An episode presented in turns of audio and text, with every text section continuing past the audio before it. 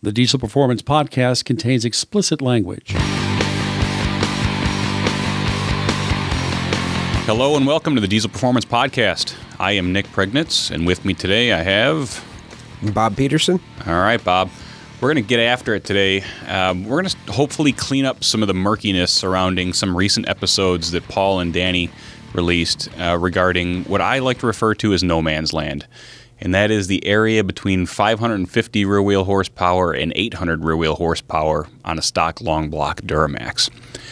Now, for those of you who listened to the Larry LePan episode and the Guy Tripp episode on engine building, you'll recall that uh, Paul seems to think that 750 horsepower is no big deal on an LBZ, and Danny seems to think that 650 horsepower on an LBZ is no big deal. And if you go over that, that that's a really bad idea. You wouldn't coach a customer.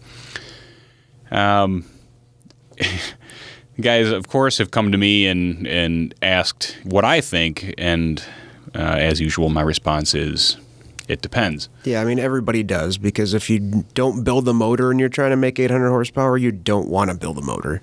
Right. So it's kind of a yeah, it's it's that no man's land, like you said. Uh, you know, if you have the money, you build a motor and you build a thousand horse truck. If you're trying to do a budget build, you probably don't have the 10, 20, 30 grand laying around to build a motor. Yeah, so. and that's probably reflective of some of the other choices you've made around your truck. So, usually in that situation, we're also dealing with guys who uh, maybe didn't spend big money on injectors, didn't spend big money on turbocharging. So, you're dealing with a budget minded customer. And unfortunately, uh, sometimes that leads to some not so wise decision making, right? Um, so, as we jump into this episode, I want to frame it up. First, let's talk about what kills engines. And before we jump into that, I'm just going to let the users know or listeners know why I think we're qualified to talk about that, right? So, between us, we've dynoed hundreds, probably thousands of trucks, um, seen plenty of trucks in this horsepower range, right? Um, high horsepower LBZs, LMLs, LB7s uh, guys who have pushed at 700, 750. I think we even did an 811 horse stock long block truck not too long ago. Yeah, I think we had back in the day. I think Ryan Dietolf's truck ran for a couple years at 800 horse and LMM. Yeah, yeah. Sled pulling and stuff. And so we've seen them. We've seen them break. Um, I'm, I'm all too familiar with this question. So as we jump into it here, the elements that kill an engine. What's the biggest one? Heat heat and abuse. Yeah, heat does it. Um, and, and so when we talk about heat, we're talking about a few different things. We're talking about engine coolant temperature, so overheating an engine will definitely kill it. Most guys don't run into that. Uh, the main element is really EGT. Yep, absolutely. Right. So managing EGT is probably the biggest thing that we work around on the tuning side. And the, I mean, let's be real. It's the, it's what kills the engines as you as you climb in EGT, you climb in piston crown heat, and that is the temperature of the top of the piston. And uh, you know, as we see these engines when they fail, um, the piston crowns are eroded or they have holes in the pistons. Right, yep. and that's nine times out of ten you have an LBZ engine failure. What do you see? Yeah, a crack or the hole or both. Yeah. Um, so how do we keep pistons cool? Keeping your GTs down. That's right. uh, depending on your application of the motor. You know, you're always monitoring EGTs, and uh, we have a tuning strategy for that. But you know, as the customer needs to watch that, you know, whether you're towing or sled pulling or drag racing, you know, you, you want to be mindful of that and, and keep up on, yeah, on watching. So as that. you talk about those few applications, um, it's it's interesting because you don't mention watch your EGTs. Period. You mention watch your EGTs specific to what you're doing. Correct. So you're bringing in an element of time. Correct. So if you're drag racing, really, what are you watching? I mean, you, you a drag race is 10 seconds or 12 seconds or 13 seconds or you know however fast the truck is so it's not a sustained EGT right. so you can have a higher ceiling of that number so I sure. mean you have a little bit you know everybody hears probably on the forums or on whatever 12 1300 degrees is not safe you know and that's true for a, fact of sustained heat. While towing you heat soak that piston like you said you heat soak the rings everything stays hot and and absorbs all that heat. Um, you know, if you see 15, 1600 degrees in the sled pull or drag strip, that is you know 10 to 15 seconds. It doesn't take in all that heat. It's in, it's out. It does, you know, potentially hurt things, but it's not as as bad as towing a hill and a big grade it for an, a minute or two or three. Right. You know, at, right. at Yeah, 1500 degrees. Absolutely. The difference on the drag strip is that the coolant and the oil is able to absorb that heat as you go down the track and immediately at the end of the track. But if you're towing a grade, your oil's hot, your coolant's hot, the whole truck is hot. That heat really has nowhere else to go, and that's that's where we run a lower ceiling of peak peak heat. Um, so the time element is huge. So the, the heat failures that we see, I mean, really what you lose is um, the piston crown, like we talked about. So eroding the physically melting the piston, um, and then losing just the integrity of the piston. The other thing is you can lose you can lose the fit in the of the piston in the cylinder wall. So you overheat the piston, you lose the clearance between the piston and the cylinder wall, and then you start to scuff the cylinder wall. You start to burn oil. You lose the seal of the engine, um, or The rings. yeah. or the ring seal, and then you get really excessive heat in the piston once you do that, um, and it's fucked. Yeah. so the next next element, Pressures. yeah, So we're looking at uh, cylinder pressures. yeah, cylinder pressure is that's huge. Yeah. Um, controlling cylinder pressure, understanding what elements impact cylinder pressure. Um, so if we have too high cylinder pressure, what's the failure mode? Um, you're going to bend rods and you know potentially hurt a piston as well too. Um, you know, bone head gaskets, everything. If you get that cylinder pressure up, it, uh, you know wherever the weakest point is is going to fall um, fall Yes. victim to that. I like that you tossed the pistons in there too. Um, but yeah, let's let's start with rods. So stock connecting rods, um, the LB7 and LLYs are particularly prone to bending connecting rods, which is you'll just see them buckle, Yep. um, and you'll lose compression. And typically, it's a slow it's a slow death. Yep. Oh yeah, you have so many people like ah no fuck that. I've run my LB7 at 750 horse. All these pussies out there, you know, Yeah. 650 horse. Well, yeah. Then in a year or two, you know, they start getting the smoke and they start getting the heat, and I then all love when sudden winter comes around for those yeah. guys. Then oh man, well yeah, but it lasted for two years. Like no, it just got worse over two years. You Yeah, know. yeah, yeah. So they get cold. They get shitty cold starts. They Yeah. get a lot of white smoke. They get the 1400 RPM Yeah. imbalance, right? Um, yeah. So that's that's an ongoing thing. Uh, if you want to tell that you have shortened rods, best test I would say would be a, a Compression test. Compression test, exactly. Um, and if you see, you know, compression lower than 300, odds are you got some buckled rods. Um, blown head gaskets. Uh, we definitely see that, especially in the earlier trucks. I would say LB7s, LLYs. Um, when you're dealing with trucks without head studs, certainly more prone to that. Um, there was just a run of bad luck too. Like some of those earlier trucks, especially had bad head gaskets to start. Yeah, the 01s were a big deal back in the day. I, I don't think if you find an old 01 that that has the problem that hasn't been fixed, it's probably pretty rare now. But uh, yeah, the LLYs then come about with the with a few issues. So I Yeah. mean, the, the head bolts and the setup on the LBZ, LMM, LMLs is Yeah, they're pretty Improved. strong. It's pretty rare to see a head gasket failure on an LBZ um, before a piston failure. Um, and then you mentioned pistons, and typically when guys think about this, they don't think of piston failures. But as you as you think of the system in a dynamic way, and you think of the pressure in that combustion chamber and what that pressure will do to the to the barrier layer on the piston crown, it'll it'll just strip that air away uh, the barrier boundary area and the piston crown, and that'll allow the high heat of combustion to affect the aluminum directly. Absolutely, and like I said, that that's the weakest point too. If you take that LBZ LMM motor that that has a weak piston to begin with, and you add some heat, and then you do, you know, multiply that by cylinder pressure, that's gonna that's gonna attribute to the piston failure for yeah. sure. Yeah. Um, okay, and then I got uh, one more that I th- that I threw up on the board just for those guys who want to run 5,000 RPM on a stock long block, right? Or even four thousand. or even 4,000. Yeah. Yeah. I mean, that 4,200 is kind of the point where I'm like, this Yeah. is really not a good idea for you. Um, high RPM. So RPM, uh, RPM related failures would be bending push rods, uh, dropping valves, you know, especially if you haven't changed the valve springs and you're running a high boost setup.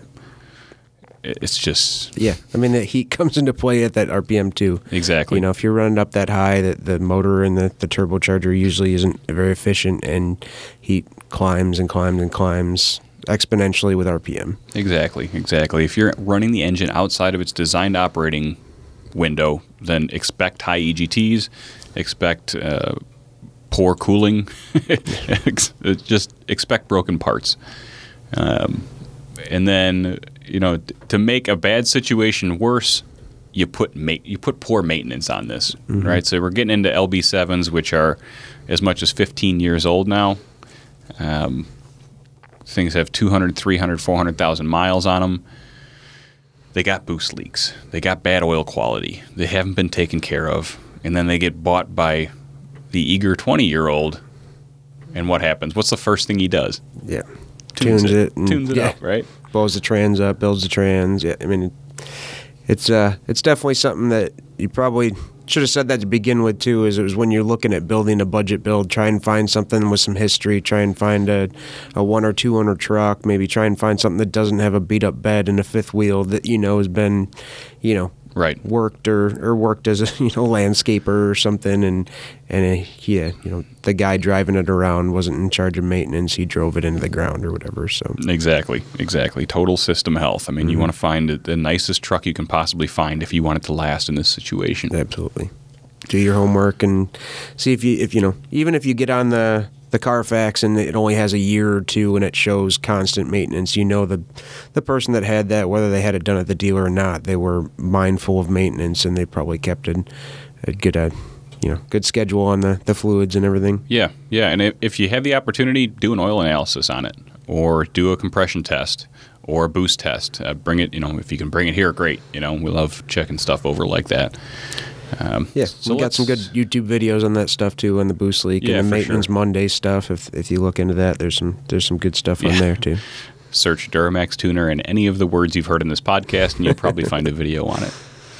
Um, so, what can we control? All right, what do we? I mean, we, we talked about all the stuff that kills the engine. How do we minimize the risk? How do we minimize liability? Keep that thing alive as long as possible. Let's start with the turbocharger. Yeah, I mean that that's what what we can control and what you can control is, is the two different things. So I, what you can control is specking your build out, mindful to a, a budget build and mindful to a stock motor, keeping it healthy. You know. Yep. So you know the turbocharger is is first, like Nick said. So uh, you know keeping a plenty of air and, and keeping that into the motor efficiently is going to keep things cool. So that's obviously going to take your GTs down. It's going to control, you know, stress that we talked about with the heat. So Absolutely. If you're building an engine for 750 horsepower or building a, a build, you're not building the engine because this is a stock engine build. Um, but if you're building a 750 horse truck, buy a turbocharger that's going to keep that 750 horsepower as cool as possible. Right? I mean, EGTs are one of the main things to cooling the pistons off, one of the main things to keeping the truck alive.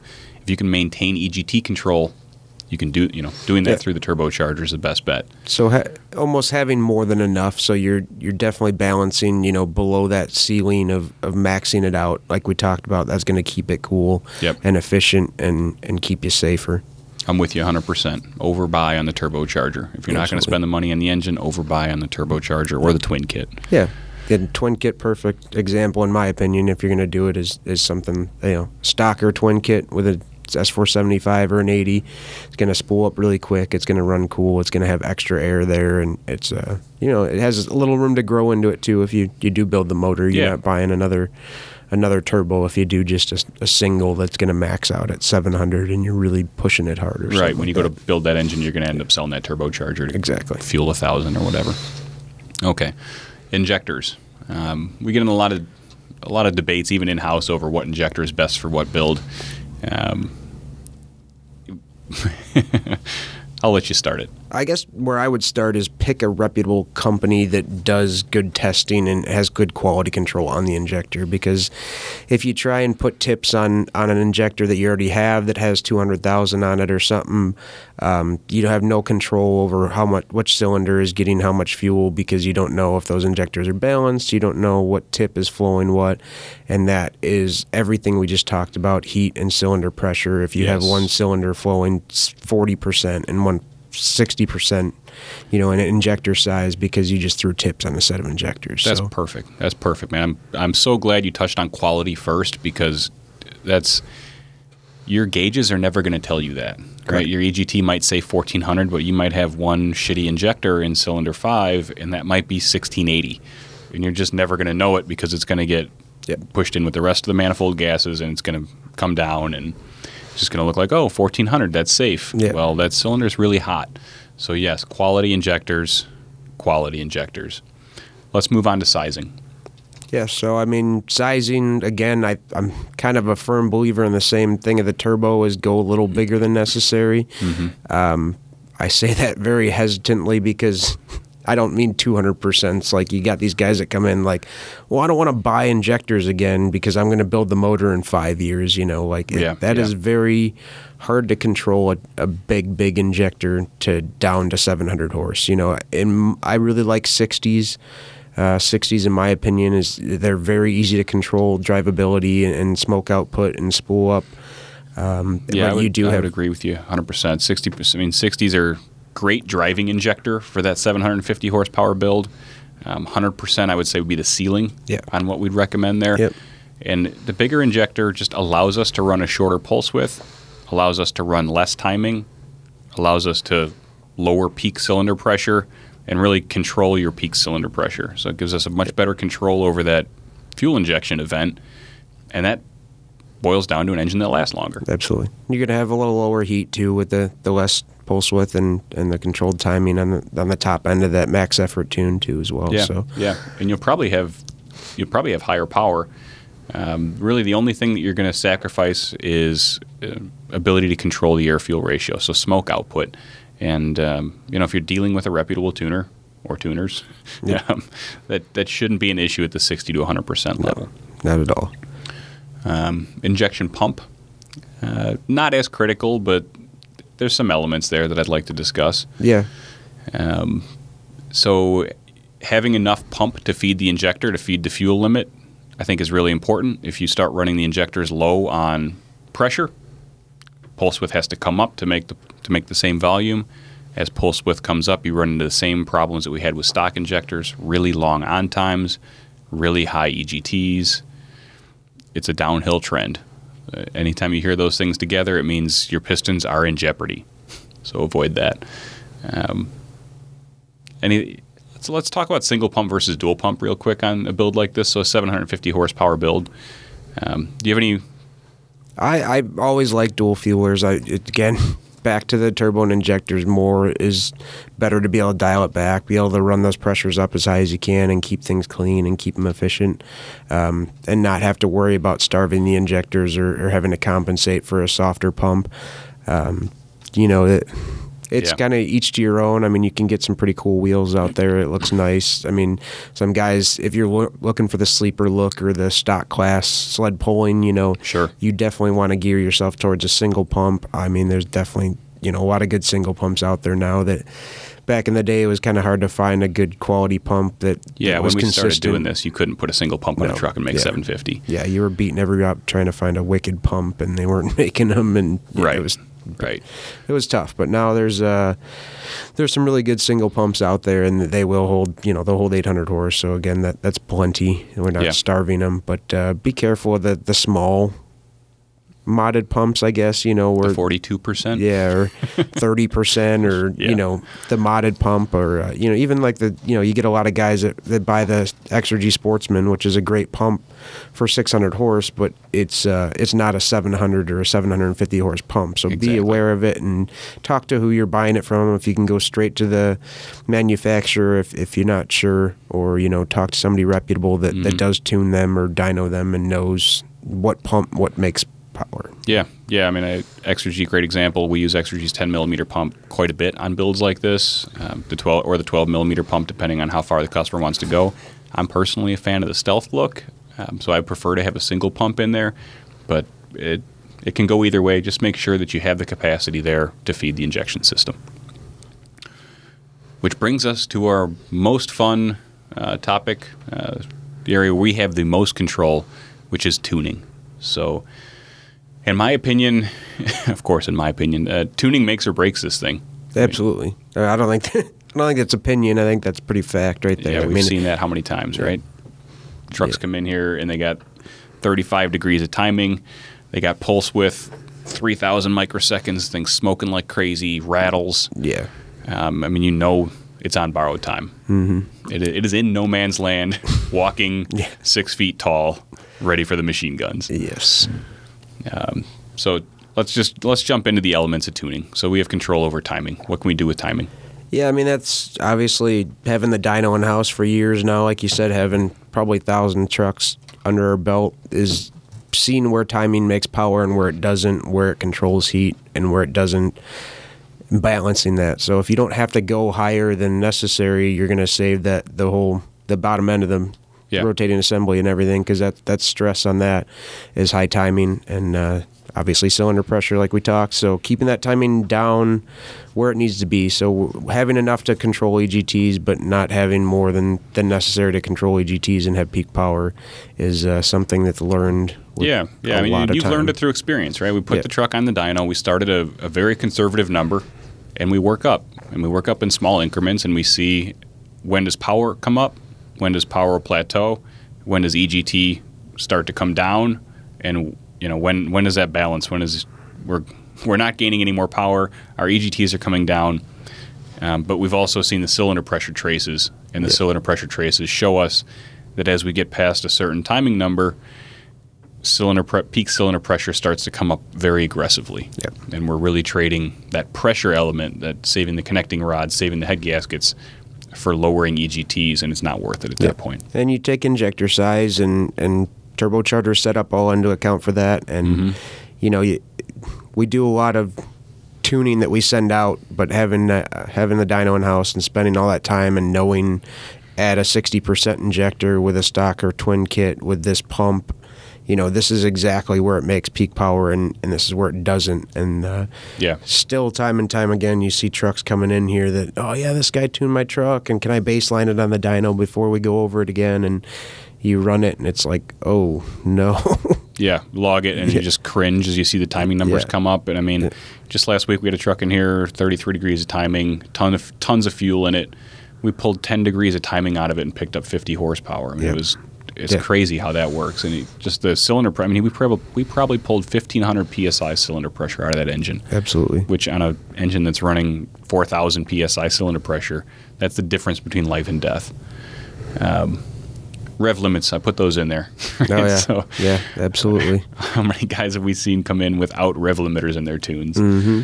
Um, it's not a difficult part of the tuning process. It- well and i mean it's it's you know we talked about it earlier too is it whether it's on the sled pull or drag race or whether, you know if something lets go in the trans and the thing goes to the moon like you got to have something there to stop it and you got to Yeah. have something there to be safe because there's no reason ever for it to go there so you know don't don't ask for a 5000 rpm rev limit because it's not going to do anything for you right, right. I mean, I love that you brought that up with the with the trans. I mean, you shell an input shaft going down the track, mm-hmm.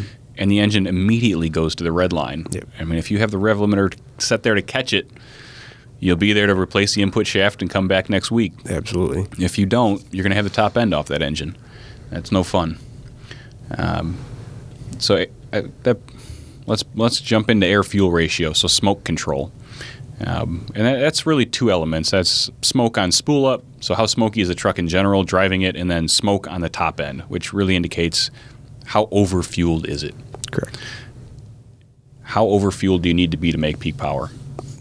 especially if we're shooting for 700 safe or 750 safe and and we went oh well, you know along the build the right way with the bigger pump the bigger injectors and the bigger turbo it should clean up It should, it should it clean be up clean. yeah should be a clean Yeah. truck. You might have, you know, on your race tune, if you're rolling into it, you might have a little puff to start, but it should clean up. You shouldn't be leaving a trail behind you uh, by any means, you know, once Yeah. you get up to that 22, 2500 RPM.